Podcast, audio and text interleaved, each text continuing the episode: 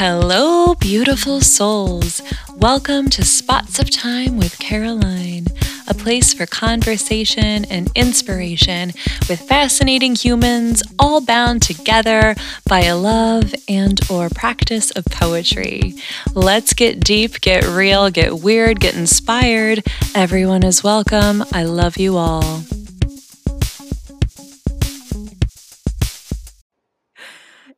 Hello, everyone, and welcome to Spots of Time with Caroline. I am so freaking excited because I have a remarkable guest tonight, and she is just a multi talented, multidisciplinary artist, a consummate artist, I would say, because she has so many modes that she works and excels in she's joining us from sunny LA tonight. and it's Vanessa Angelica Villarreal. Vanessa was born in the Rio Grande Valley to Mexican immigrants. She is the author of the award winning collection Beast Meridian from Noemi Press. She is the recipient of a 2019 Whiting Award, a Kate Tufts Discovery Award nomination, and winner of the John A. Robertson Award for Best First Book of Poetry from the Texas Institute of Letters. Her writing has appeared in the New York Times, Harper's Bazaar, Oxford American, Poetry, mm-hmm. The Cut, The Nation, and elsewhere. She is a recipient of a 2021 National Endowment for the Arts Poetry Fellowship, which congratulations. I this is the first time I was learning of that. That's really exciting. And she's a doctor doctoral candidate in English literature and creative writing at the University of Southern California where she is working on a poetry and nonfiction collection while raising her son in Los Angeles. And that essay collection is forthcoming from Tiny Reparations Books, which is an imprint of Penguin Random House next year. And wow, she does it all. Oh my goodness. And also, you know, before all this, these accolades, and she she knew me as just, you know, weirdo little Caroline and in our MFA program in Boulder, Colorado. And that's how I know her. And I am so lucky to know like you came from the prairie in like a patchwork dress. That's not how it was. I totally looked up to you. I was just like, you were a year ahead and you wrote these like super haunted poems that were sometimes like brooding songs. And you were just like, like my goth idol. Like I was just like, oh, I have to befriend this girl. Like I have to befriend this like mysterious ghost of a person. Um, like, like, in like a, a, sexy way. Anyway you're a sexy goth. Anyway Aww. yeah so well, that is very nice. I strive to be a sexy ghost in all things.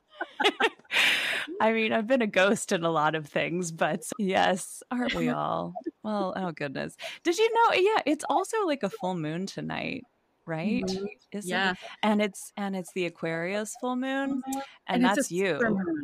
That's me, and, it's, and it's a super moon. So I have been just like a mess of like feelings and like yeah. so i actually like reading poetry to like prepare for today's podcast with you has been like really grounding so i'm very grateful for it because otherwise i'd just be a, like on in a heap on the floor. Just oh, you know. i'm so i'm so happy to hear that because yeah it i mean that's kind of the amazing power of of reading poetry sometimes that it just kind of brings you back to whatever earth this is but in whatever earth we can inhabit. But that's that kind of kicks off. I, I just would love for you to share because first of all i just want to shine the light on your brilliance and i want i love i love you so I know that our audience, after they hear your story and your journey, will also fall in love with you. And so I, I, always make it sound so uh, it, it's not as creepy i'm not as creepy i am in this like weird blue light though that i was also going to ask you before we started recording like should i like turn off the blue like like haunted house lights but it's very I'm dark in it. here yeah, no, it just amplifies the goth, like you know, like the black light in your room. Yeah, it's basically Everyone... like an old like '90s black yeah. light. I should I'm, get those no, like I'm so the stars. You you probably had the stars on your ceiling too, right? Like those like like absolutely. They're still there. Yeah, they're still there. and my dad sleeps in my childhood bedroom, and he's like, you know, the stars are still there. They're like from oh. the '90s. They're 30 year old star stickers. Like, I mean, staying power. they just. That's what I was gonna say. Like those '90s toys, you know, they definitely have staying power. Oh God. Well, let's talk about your oh, journey to poetry. Yeah. So I was always just like the super weird kid. I was an only child for a long time. I didn't have a sibling until I was 13. But I, yeah, I was always just kind of the weirdo. And I think the the sort of cultural shock that comes from living in you know the borderland area being driven across to mexico to stay with my godparents while my parents worked to you know coming to houston and losing my grandmother to cancer pretty unexpectedly all of those things like were this like sort of trauma catalyst that yeah. took you know my ten- my already sort of like weird kid tendencies and turn them inward. And i think a lot of the way that i dealt with the grief of losing my grandmother which you know in i think like marginalized and immigrant families like the grandmother figure is like it's like losing a parent, right? Like very mm. early. So she basically raised me because my mom was, you know, working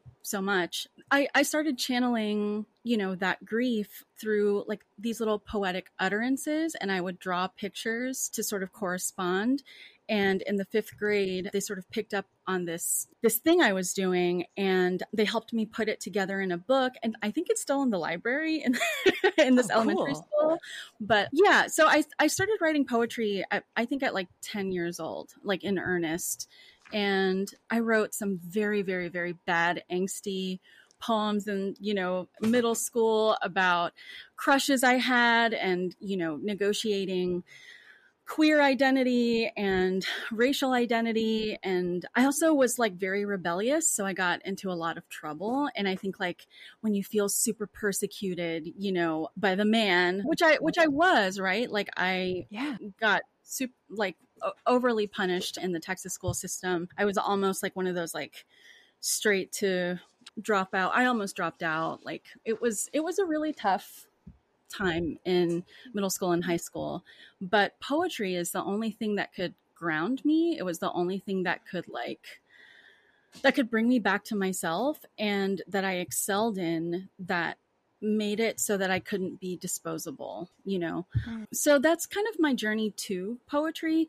I think in my 20s I had to like sort of get real and start working. So I abandoned, I didn't, I never abandoned the practice, but I abandoned the idea of becoming a poet. I worked a lot of just like retail and service jobs, a lot of like just minimum wage jobs. And I was about to give up on it until I went back to school. I was like, I, I can't do these jobs anymore. I was working like, you know, 80, 90 hours a week. So I decided to go back to school and I was going to go back for an MBA. I was like, okay, I'm going to do something mm. like, you know, useful that, you know, business, I don't know, I'll do marketing. I I have that I can do that. Okay. So I couldn't do that. Hmm. I couldn't hang with it for more than like literally 20 minutes.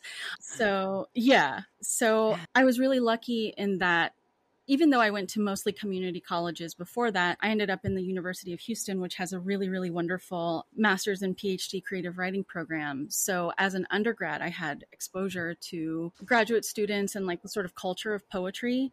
And yeah, I think like that's how uh, like peers were like, you, you need to just choose this and you need to just do this because you like you have to do it. so I applied, you know, I think like four or five grad schools and I ended up in Boulder and that's where we met. And yeah, but it was like such a crooked journey that I never intended to walk, but you know, there's like something that steers you back when yeah. you know, you're in survival mode, right? And very often for for folks who are sort of in tune i think that thing is art right i think however it, it manifests so mm. Absolutely. Well, that's an, I mean, that's an incredible, you're incredible. you, I mean, undergoing all that you have had to have had to deal with growing up and so much of this this trauma is is you explore in your book Beast Meridian and it I mean rereading that I was kind of mentioning before we we started recording that it's just I feel it so deeply in every part of my body like the the pain that and that whole journey and that you know the, the difficulties you endured growing up in the spaces you had to navigate so much more difficult than than most Americans. And that you know you you might have had this I mean I think a lot of artists as well we have an idea of like well our art is is is one thing and we have to go on and kind of put that aside and you know we have to we have to exist in society as these you know as more of the logical put put that mind away and and be logical and practical. And you know you have to if you're in survival mode for for however many years it takes but you you did have this in you that you were able to go back to and it's it, it pulled you back. I mean you had you know it like the stars aligned i would say that you were able to have this this opportunity to to find it again. And it you know it led you to well i i'm lucky that to have met you through it. And of course it's it's difficult when you're you have this kind of pure relationship with an art form and it was your kind of survival mechanism and and and then you but then you want to go on to to study it professionally and you you go into you know more of a professional program like a grad program. And i think you and i and some of our other cohort kind of did feel more pressure in, in in rather than it kind of being this pure therapeutic you know way of of viewing the world and putting it back together for our own through our own traumas it was like well now we have to we have to like be professional about it like any other industry right? Like even like a business uh, you know you didn't want to get an mba but it's the it's the same kind of like i don't know you know what i'm trying to say kind of like it it, yeah. it became more professionalized. Well, yeah yeah like I, I think we came in sort of expecting this like pure creative experience commune. Like, yeah, like, like, eh. which uh, you know we, i think we really tried to build and we succeeded in, in, a lot of ways but it was not because of the school it was because of us. Right. I would say it's because of you. Like i like i grant you so much for being such a connector and and a provider of that community that we all craved but we were too either scared or just not in our not confident enough in ourselves and in our work or in our like what why we were there to do that and you were really like a, a great connector for everyone and that is another superpower that you have and it's i just want to brag Thank about you. you. I yeah, I think like when I got to Colorado, it was so different from Houston, where mm. like you just like en- encounter these these politics that are so mm-hmm. confrontational and that are so ready to strip people of their humanity. And yeah. like it just feels like in texas you're just like or at least for me in my neighborhood and, and, where i grew up you're just constantly like running into the state. You're running into cops. You're running into mm. like scarcity and lack. And boulder is a fantasy land. It is a yeah. like, it's a fucking bubble. it's a bubble oh my god and i was so i was like really alienated by that. But when i stepped foot into the graduate program, I think like when you felt so alienated your whole life and you've never been able to really fit in and you like and you know part of part of it is like you know your your many identities but part of it is also mm. like poets are weird right? Like we're yeah, just like we're all really super weird, weird. super weird. Like people don't know how to hang out with us and we don't know how to chill. So like exactly. And it, yeah we are all like you know from all over the country and brought together exactly. And I, like, I came in and everyone was a total weirdo. And like, the conversation super awkward. And I was like, I'm home. I'm home. This is, but like, even though the conversations were awkward and and they were also like super interesting, and they would like go from like zero to a hundred, you know, like in the space yeah. of like ten seconds, because we were all just these language nerds and we were yeah. so interested in like language and culture and film and like you know the way that we could fire off jokes because we're so like in touch with language the oh yeah like 65 inside jokes we had going at all times oh, like I know the puns. it's like we were able to like tap into the puns were incredible like we were able to tap into our own our own shorthands, our own language. Like if I say Steve Dip on this podcast, the only people that will understand it, right, are you, oh me, and like a, a few a few listeners. Yeah. But yeah, I, I don't know. I, I just felt so lucky to be around my weirdos finally. And like sometimes it, it didn't, you know, work out. Like I wasn't able to like get everyone together or, you know, whatever. But I just felt like this is this is the first time I've ever belonged and I'm to do like everything I can to to experience that you know? So i think like it was like the first time i was like truly happy. I think like the me you knew in boulder i was like it was like my first time like in college like having like the college experience. So i was actually like a freshman you know, going to like the parties and stuff. Like I was behaving this way because I just felt so freed from yeah. my prior circumstances. Um, right. Yeah. yeah. So I think I feel like I, I partied. Sorry.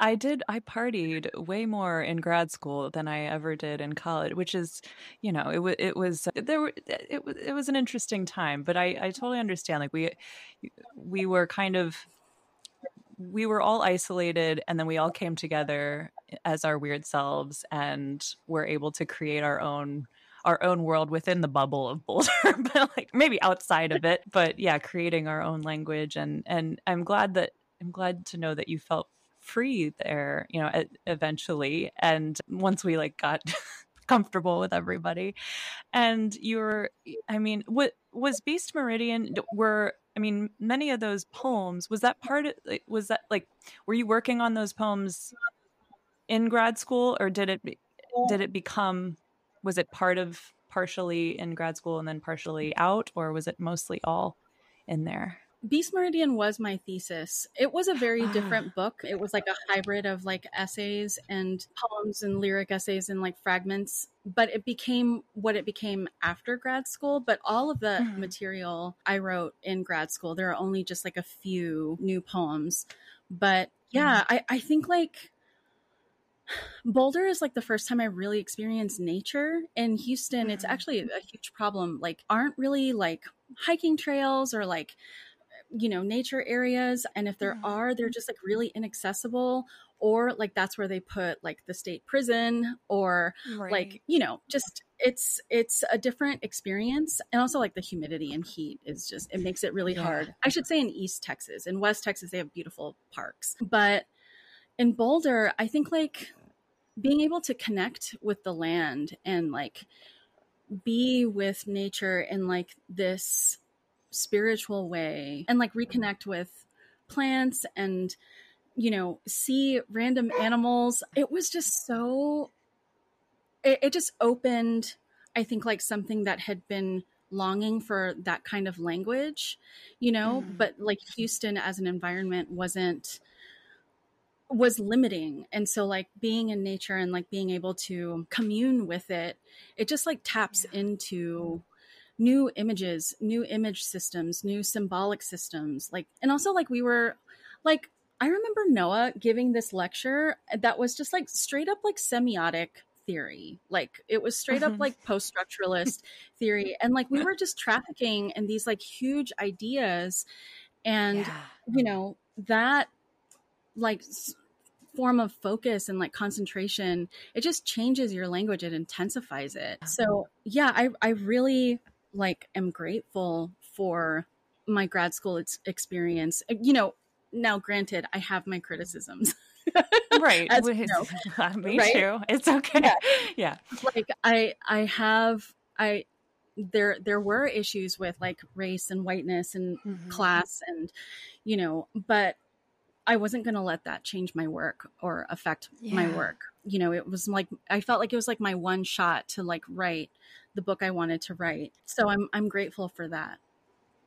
It's amazing. Well, you wrote a hell of a book because I I mean, it is so powerful. And I can see I mean, just the reassembly of you, you're trying to reassemble your your childhood but also your your ancestors like the uh, like as you say like the ghosts of the migration kind of reanimate them through this kind of reassembled language and it's you do it in such a I, haunting is too easy of a word. I, it's it's it's like it's transformative. I mean we were talking about paul Celan kind of recreating the german after after the holocaust and uh, being a you know a poet of of devastation trauma violence and you know you you're kind of recreating language in that way too and just reanimating reassembling in this beautiful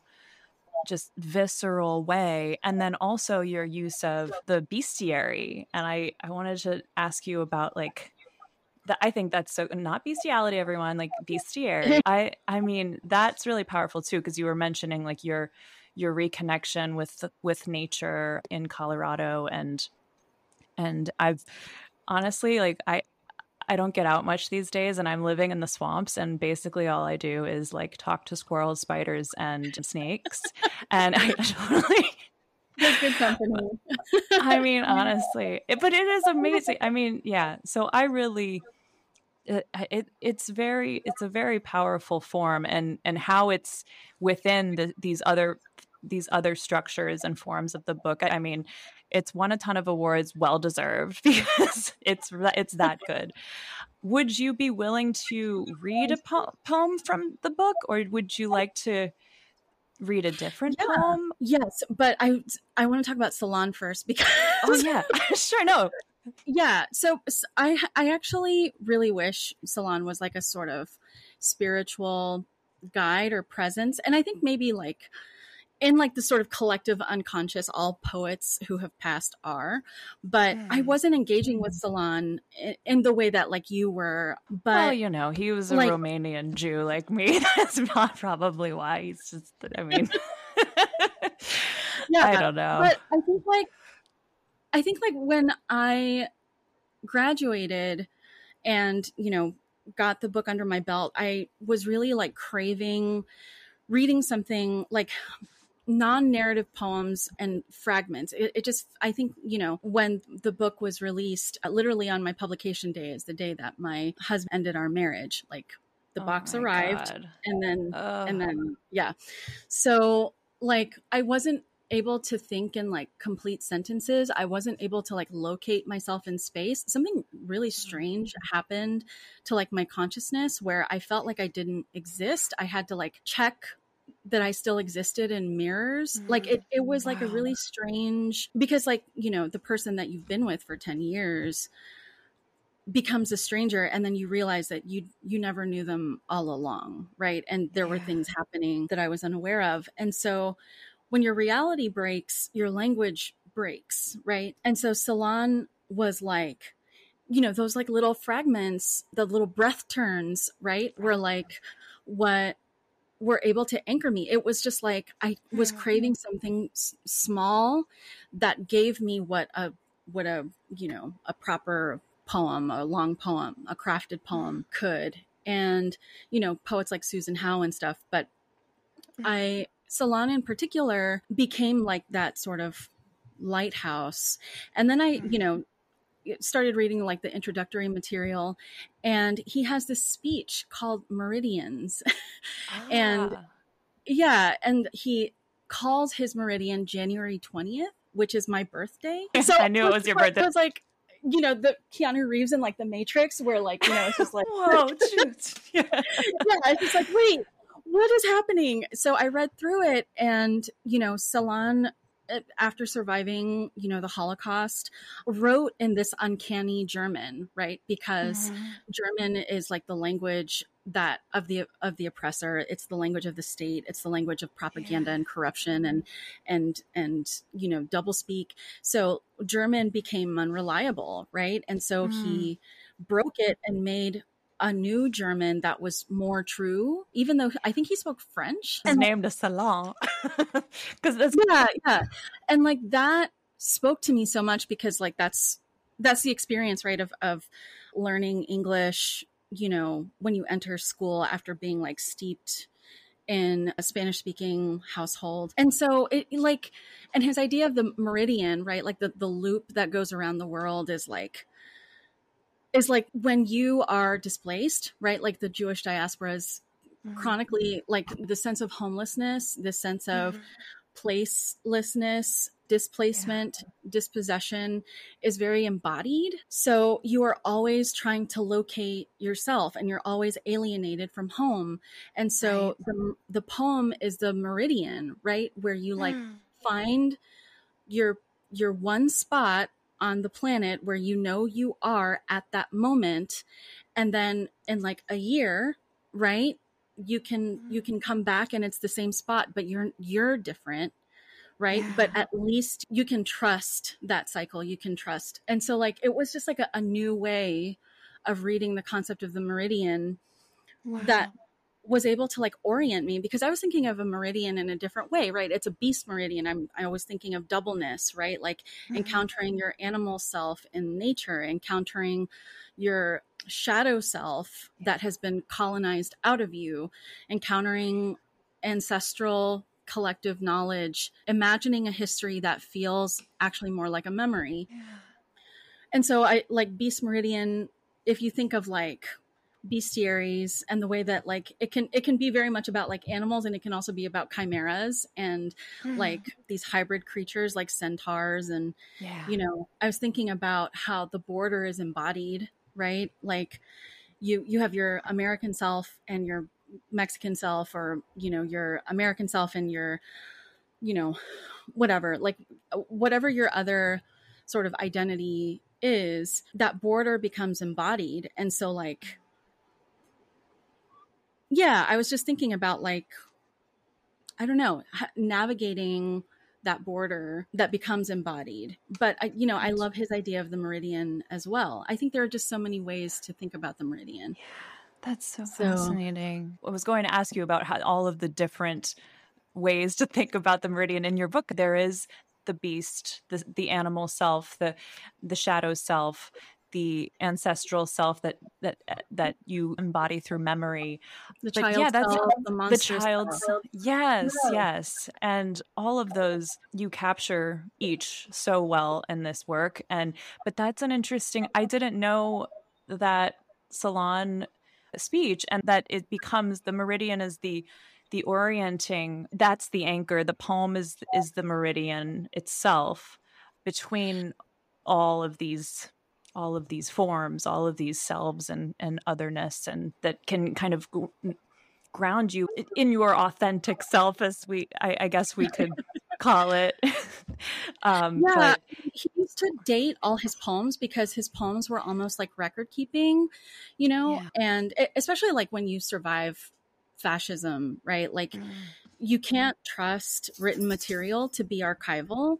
So, you know, poems became this thing that was record keeping, right? Yes. And like, there's this wonderful quote. It says, we're going to be concerned then with the date as a cut or incision which the poem bears in its body like a memory, like at times several memories in one, the mark of a provenance, of a place and of a time. To speak of an incision or cut is to say that the poem is entered into, that it begins in the wounding of its date. Mm. Oh, wow. That's, That's Derrida in his essay Shibboleth about Celan. And do you know what a shibboleth is? It's something something Jewish, so I so I should know, but I don't. yeah, so it it really just means password, but mm-hmm. it's actually like it's it's more complex than that. It's actually like a border crossing in language. So, like a mm-hmm. password is a border in language, right? Like you cannot pass unless you know this word. A shibboleth, in particular, though, is like the way, like, if you're not from a particular country, you don't know the native pronunciation of something. And so if you don't know the native pronunciation, that is a shibboleth that lets, you know, the border patrol know that you don't ah. belong, right? So it's like this this border in language and Derrida, you know, was Derrida. He just like breaks language, and I don't know. He just he just be saying stuff. I love yeah, Derrida. I actually really love Derrida, but sometimes I'm just like, girl, what? I okay, I but yeah, I've I have mixed feelings. but that's all right. Yeah, yeah.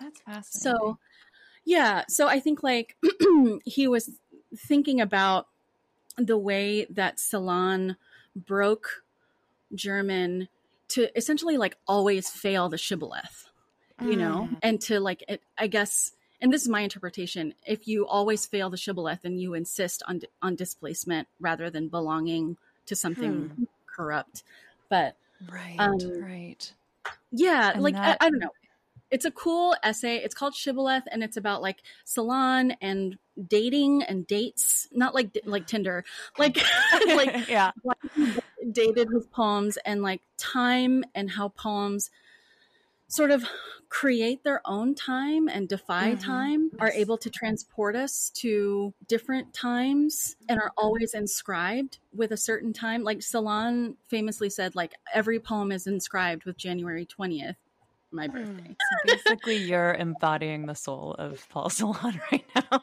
like, I think like we're gonna have a chat when I die. I'm gonna be like, like did we okay. know each other? Did, like, did we like hang out? did we hang out? Did we date? Like, so anyway, all of those things to say that Beast Meridian was time travel too, yeah. right? Like it was time travel to you know, my childhood, it was time travel to an imagined ancestral underworld.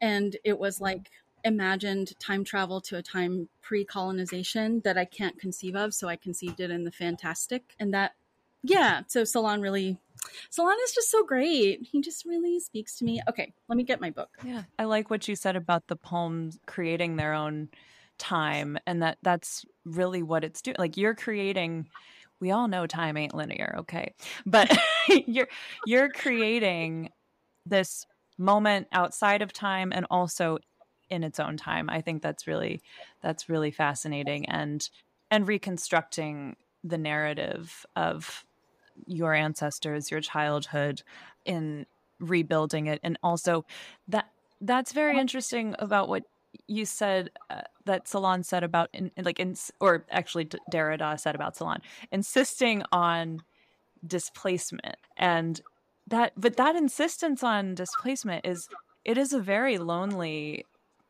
like even though it, it kind of you you regain a sense of power and control over the the oppressive entity that you're you are imposing your displacement on it's it's very lonely and it's eh, i mean he ended up you know he was a very sad guy it makes me very sad but i'm just saying that creating poetry is a very can be a very lonely place and finding your power in in that insistence or at least recognizing that displacement is it it takes a lot of courage. Yeah. I think I just want to say Derrida was just talking about the shibboleth, but I believe that Celan was always insisting on ah, that's what You, yes I, I, should have known like, it was more br- like it was better than i was like okay jared i'll, I'll give that to him because that's really good but it was you i mean yeah because okay. you know i'm always gonna read i'm gonna read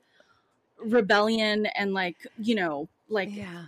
a sort of fuck you punk ethic into into yeah. everything if I can. So that's how it. that's how I see breaking the German, right? Like Yeah. and creating new chimera words, right? Like breath Yeah. crystal. Like that will Yes. that- you know, I love I love Celan. I know. There's you're doing the same thing and in your work. I mean, do you do you kind of that's part of your art, artist statement through these these different assemblies of language of of artifacts and you're you're creating your own language. Yeah, I mean like I I didn't know what I was doing when I was like mashing words together or writing like I would do this thing where I would write for the rhythm and whatever Mhm. word happened to land on the rhythm that I wanted Mhm. that like it, it's like a kind of almost like dissociative writing where you're not Yeah. writing toward sense you're writing toward sound and like embodied sense Yeah. You know you're writing to the body rather than to the mind. I didn't know what i was doing. And i don't know that Celan was necessarily writing to the body. Like that's that's something that i think i was just in trying to understand because i have actually a very ter- terrible memory. I used to have a really great memory but i think like the traumatic brain like something happens to the way you store memory. And so as time goes on you know my memory of the past fragments but it was already so filled with gaps, you know, to, I guess, kind of try to overwrite things that I didn't want to remember. And poetry is able to gather those fragments, right? Like you have, like, the things around the memory are still there, even though mm-hmm. the memory mm-hmm. isn't intact anymore. And poetry is able to capture those things. The poem I, I wrote after Beast Meridian, which is function equals root future, is like really interested in like how the poem can become a field when you can't tell a linear you can't write a linear poem and you can't tell a linear story. Like how can you have all of these fragments appear all at once you know? We can talk about that later. I I'm incredibly Um, interested in that. That is that is a focus of my own work for forever. like it's just that's uh, that that nonlinear like not yeah, how do you how do you encapsulate all of those fragments at once and still create this this narrative? But anyways, yeah. So are you going to read that poem or are you going to read i can read that poem it is a family tree that is only matrilineal It is Wow. a prime meridian and like a sort of representation of two continents europe and you know north america in language and it's also a timeline you know like a, an xy axis you know where we're dealing with like a futureless past or a disappearing past and real time toward the future. And so you have two sets in math, you know, you have set theory, which I actually I understood when I was writing this poem in like a very abstract theoretical way and now I can't remember anyway, it works. You have But- written uh, some mathematical theory in a family tree, and pr- oh wow! I mean, your your mind is is a brilliant piece of of work. Thank you. I- well, I mean, like I said, I think like trauma and grief make you Yeah. feel a mm-hmm. little crazy, right? And I think instead of trying to shape language into something, like mm. the fragments, the fragments want to exist as they are, you know? And like how can I how can I give them that space on the page. So I can read this one instead of something from Beast Meridian. I, I would love to read something from Beast Meridian, but like you know how like when you've just like moved on. I understand. I yeah, you're working on new things. Okay. Um, Yeah, since we're mm. talking about Celan and Yeah. fragments and Yeah. time and how time doesn't exist. Thank you. Okay, so this is function equals root future. Year zero, matrilineal equals repeat, cycle, inherit, does not exist. Zero equals Carmen. Blooming ranch fields, a throat packed with cotton, no choice but to marry her eldest off to the hoof-beaten storm. Zero equals Angelica. Escape the hoof-beaten storm. Escape the garnet-eyed doctor. Escape the stillborn country that pummels you to rags. Zero equals Sylvia. English synonyms for future. Escape, amnesty, green card, possibility, dream, I promise, I will, I do, pregnant, labor, indebted, hospitalized, soul, provider, burden, loan, insufficient, interest. Zero equals Vanessa. Witness this pattern now cycling into me. Again, lost eddies of time, lost again, I submerge my body in the river of unclaimed memory, swim again to its cervix, and speak into the sea. I did everything I was supposed to do, and still an unbroken line of broken lines. One equals Joaquin. If someone is going to make it out of this dream alive, let it be you unbraiding from me. Let it be that this cord, its arcing line, when viewed from above, is an infinite field. And let the field open for you like a bell, its bend veined with a lace of new stars, and let each new star echo on earth as a blossom bursting from the black, so that you, born from this blood dark grief, marbled with error, can still be perfect. Let every good beast carry you in its eye, open with wild knowing. And let every sagging telephone line carry my voice to you when I'm gone, when you're lonely or scared. And in a sleep soft drift, you'll think you hear me in the kitchen, and yes, there we are again, reflected in the bend of the steel spoon, the milk still spinning as we lick off the chocolate. And there we are again in the rust burnt dusk, embers whirling off the mountainside, the last sight we'll have of an ocean. And yes, I'm sorry. I am so, so sorry. What else could I have done to stop the cell from splitting? Year one, set patrilineal equals new, A D T equals timeline, D equals discovery. Conquest, conquest, conquest, conquest, conquest, conquest. Start chronometer, start collective memory, start archive. Before the ship's arrival, there is no history.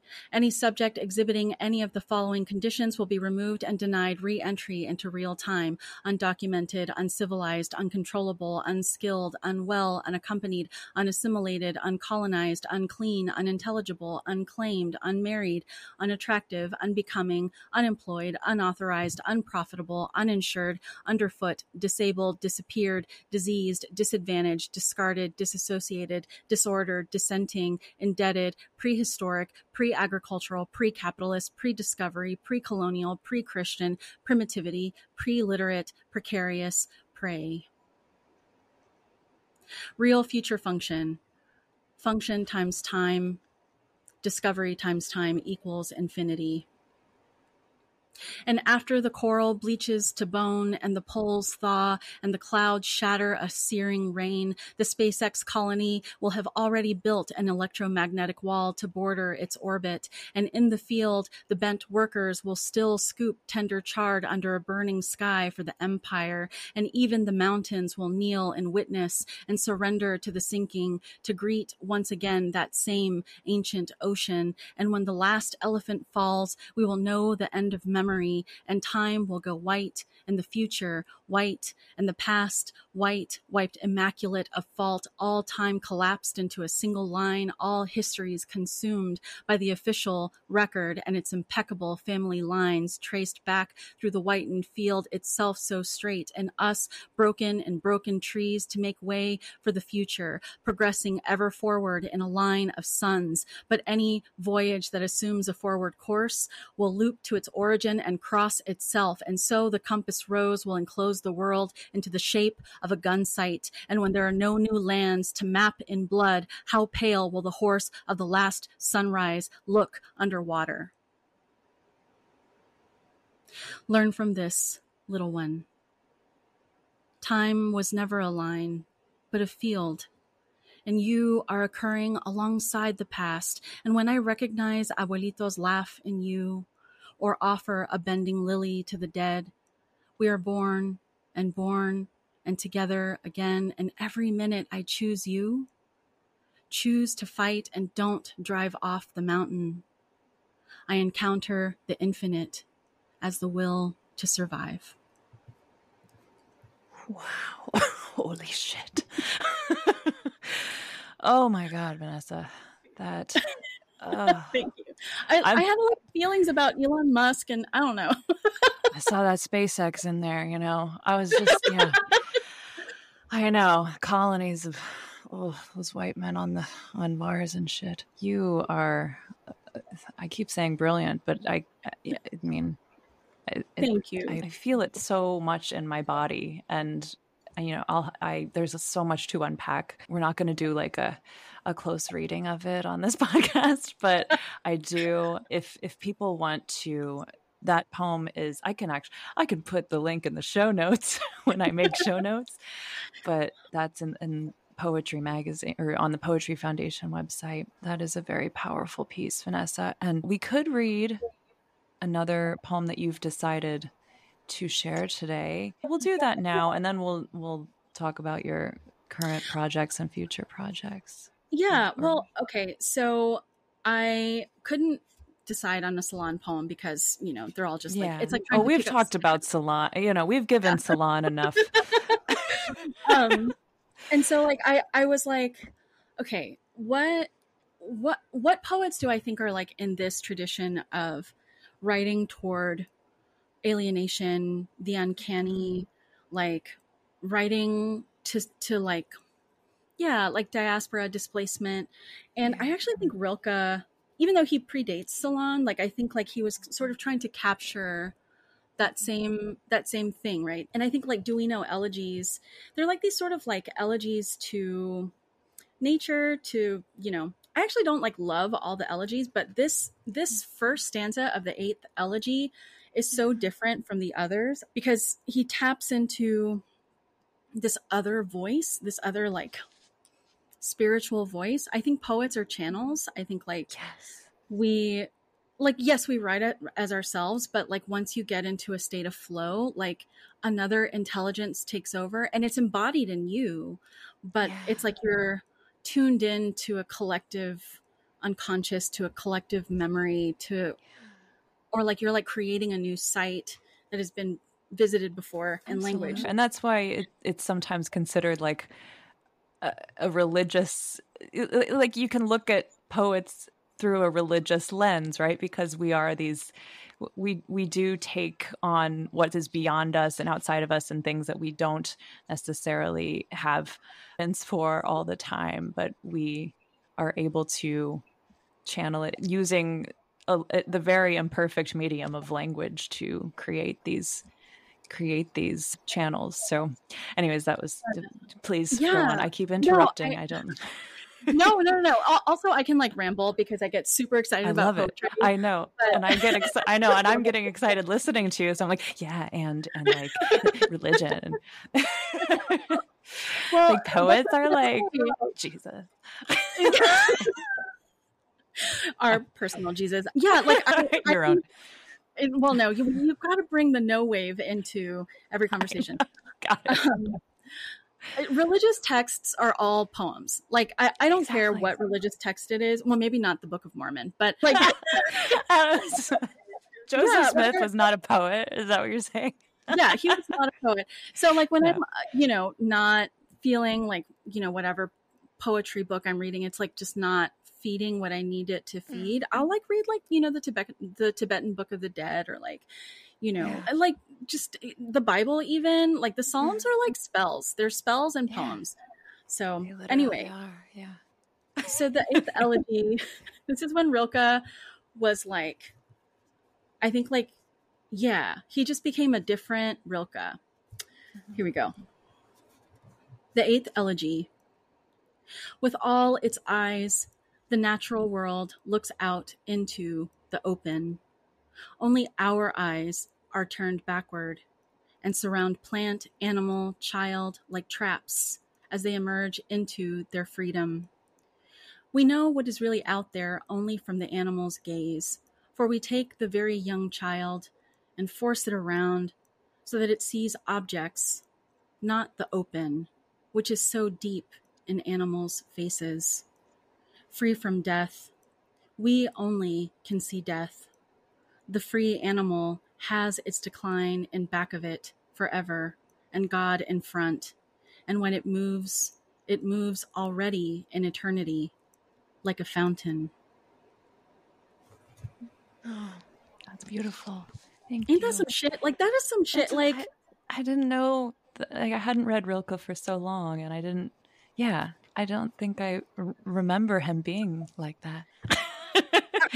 you know? well, this is it's so different from a lot of Rilke's Yeah. poems. Like a lot of Rilke's poems are are I don't know, they're more voicey, they're more yeah, you know, and this is like it feels holy to me.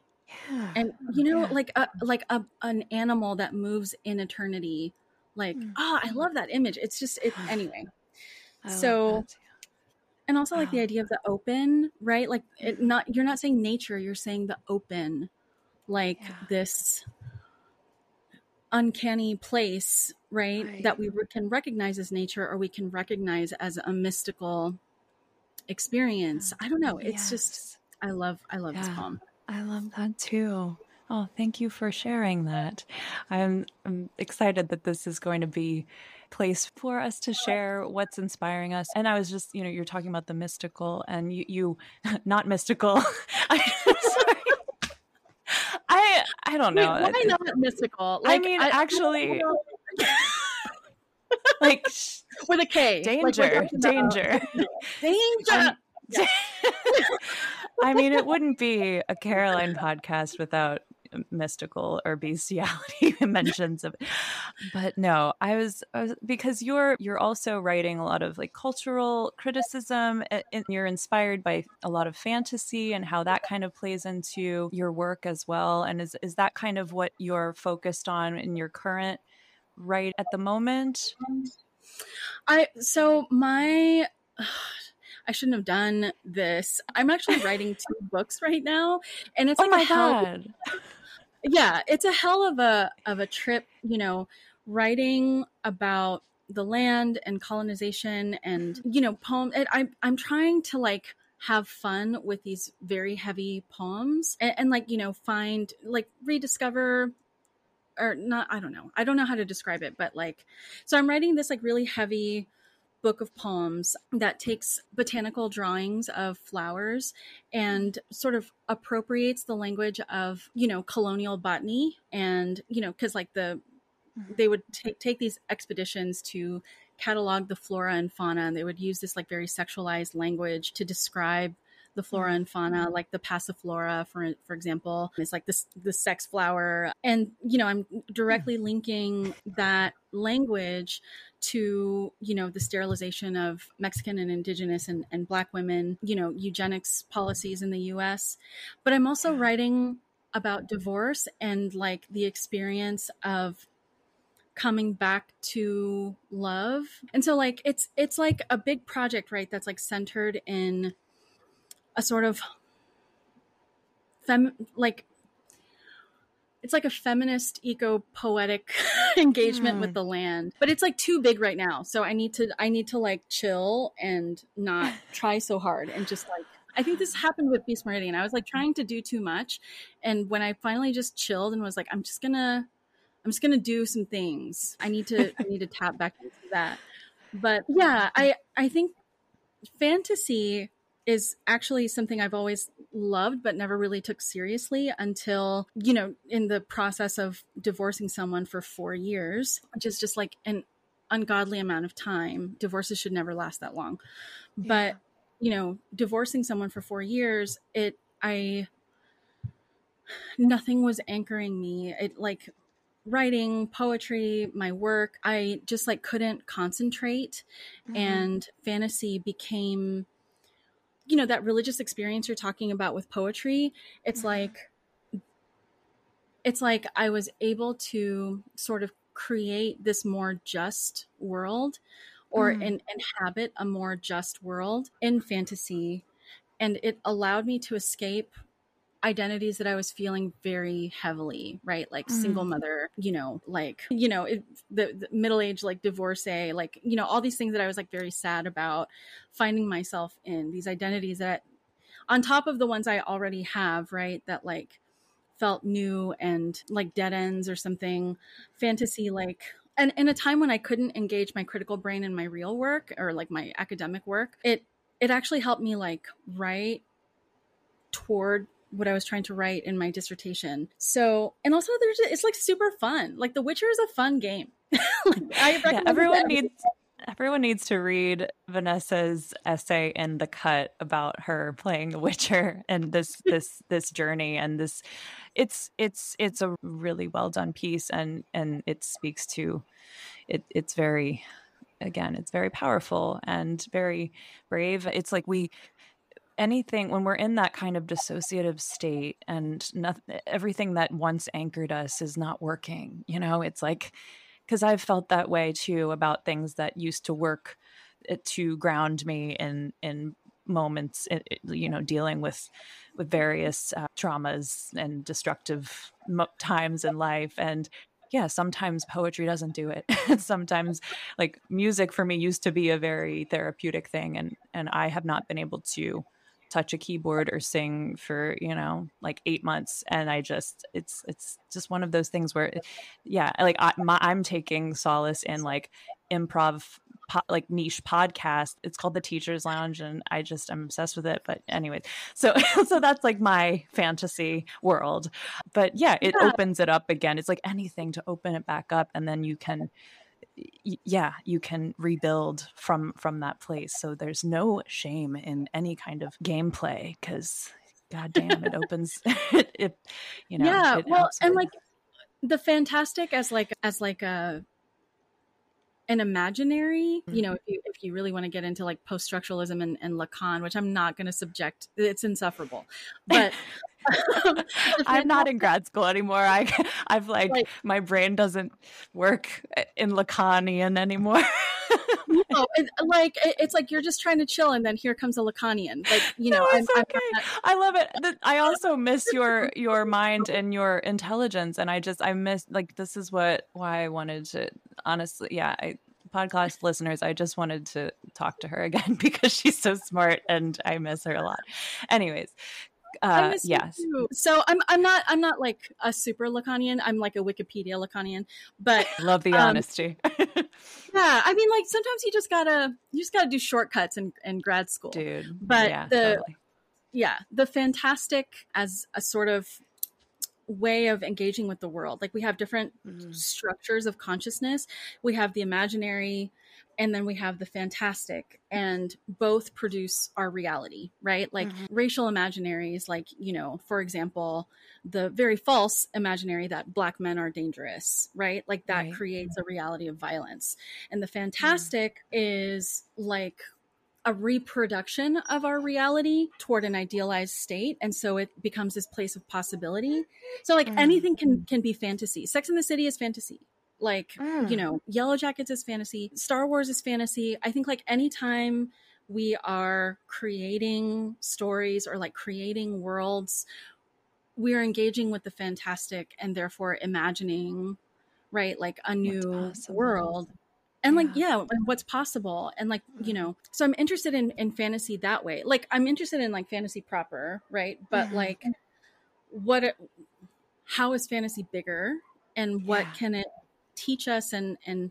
anyway and there's also like no fantasy criticism so i'm just like i that's you. Do I have That's... to write this? Too? I will write this too. God damn that, just you know, in your, your abundant free time, writing two books, and you know, being a mother and going to school and doing all this. I don't know how you do it all, and it's i'm just so in awe of you vanessa i just Thank i'm you. so happy to spend time with you tonight and i i i hope that you've in, enjoyed being my first podcast guest because i was just when i thought of doing this it's like v i gotta i gotta you're well you're working on now and and the future and where people can follow you and you know get your get your books and all of that good stuff yeah, so my po- my collection of poems, my first book is Beast Meridian with Noemi Press, and you can buy it, you know, at most bookstores, I think, and online. I'm working on a collection of, it's like half personal essays and half like criticism, you know, auto theory kind of stuff, was I, I, sold it under the name Chueca, which means crooked in Spanish, when it was more memoiristic. But now that it's sort of taken a turn and I'm in, in, incorporating personal material into my criticism, I think I'm going to rename it Magical Realism. So keep an eye out for that. And that will be out in fall of 2023 if I can meet my deadlines. Oh, yeah. you can do it. I, yeah, you can do it. very difficult. And I'm also working on a poetry collection called Extinct and Endangered Flora of the Americas, which I sort of talked about a little bit, but it takes a sort of view of the history of science, specifically botanical science, colonialism, history, but also divorce and motherhood and love. And I'm trying to find connective tissue because they are related. Yeah. So yeah, so that's what I have sort of in the works right now. I'm also developing a podcast called Colonial Fantasies and it's it's basically just fantasy criticism, but you know, it's it's it's me being I just want all the smoke. I love it. You know, problematic fantasy. I want all the smoke with Tolkien. So yeah, that's that's what I'm working on right now. And if I don't write for the Jon Snow spinoff, I I'm just gonna go. I'm just gonna go. I'm gonna uh, yeah, I'm just gonna go. Oh my god! I'm gonna go to HBO and I'm gonna be like, "Hi." You have to. You're the one. Yeah, like back in like Boulder, you you were the one who first introduced me to that show, to Game of Thrones. I think we were watching it and like drinking like Rex Goliath wine. And after Drag Race. Yes. And uh, yeah, oh, so I always associate you with that show. You have to write for that you have to write. I hope so. I'm like I, I don't think it's it's possible, but I'm just so glad it's coming back. But I might yeah. just drive by the HBO building a couple of just, times. Yeah, before. you're like kind of near there, right? Like just drive by and yeah. just be like, "Hey, hey." Yeah, I yeah. think yeah, that's all you have to do. Yeah. Right? I'll just like bring in coffees. Like that's what people do, right? In these buildings. Yeah. I'll just bring in a bunch of coffee and be like, I I'm already Snow, working. I, yeah, I already work here. I already work here. I can totally see that. Well, I'm putting that into the universe. You will write for this show. so, but yeah, you have so much going on, girl, and I am so proud of everything you are and are accomplishing and have accomplished and will continue to blossom into and are, you're becoming and you're just you're such an amazing human and i am Thank just you. and we'll at least see each other in a writers reunion cabin that we're going to be going to in in january so maybe yeah. we'll record something from that experience because that should be that should be a blast. So a lot all all those weird poets that we were talking about before all getting back together after 10 years. So and uh, weirder uh, somehow weirder oh, we're all weird yeah. more awkward but still no one has aged. So i, yes. I don't know. I don't know. We're, we're vampire poets. Yeah exactly. Oh well it's so good to see and hear you and so thank you for sharing your journey and amazing work. Thank you for having me okay Thanks everyone for listening. Bye.